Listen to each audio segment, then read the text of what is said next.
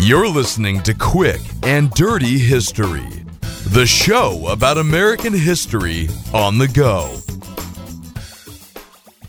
This episode of Quick and Dirty History is brought to you by the East India Trading Company. If you like Walmart, you'll love all their corporate 1770s bullshit.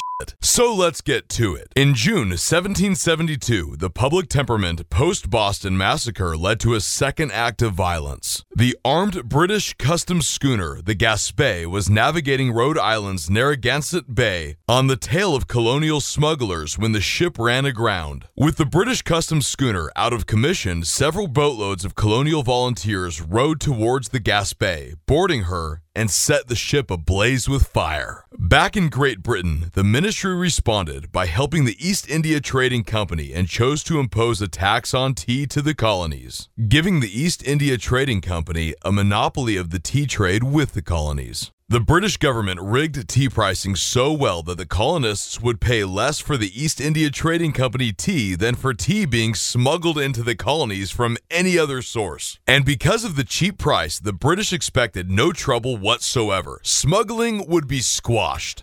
Unfortunately, the British had overlooked a couple of things. Those appointed to handle the tea shipments were relatives of British officials, and nobody took kindly to the buddy buddy policy. More importantly, Americans hate monopolies. Or at least we should.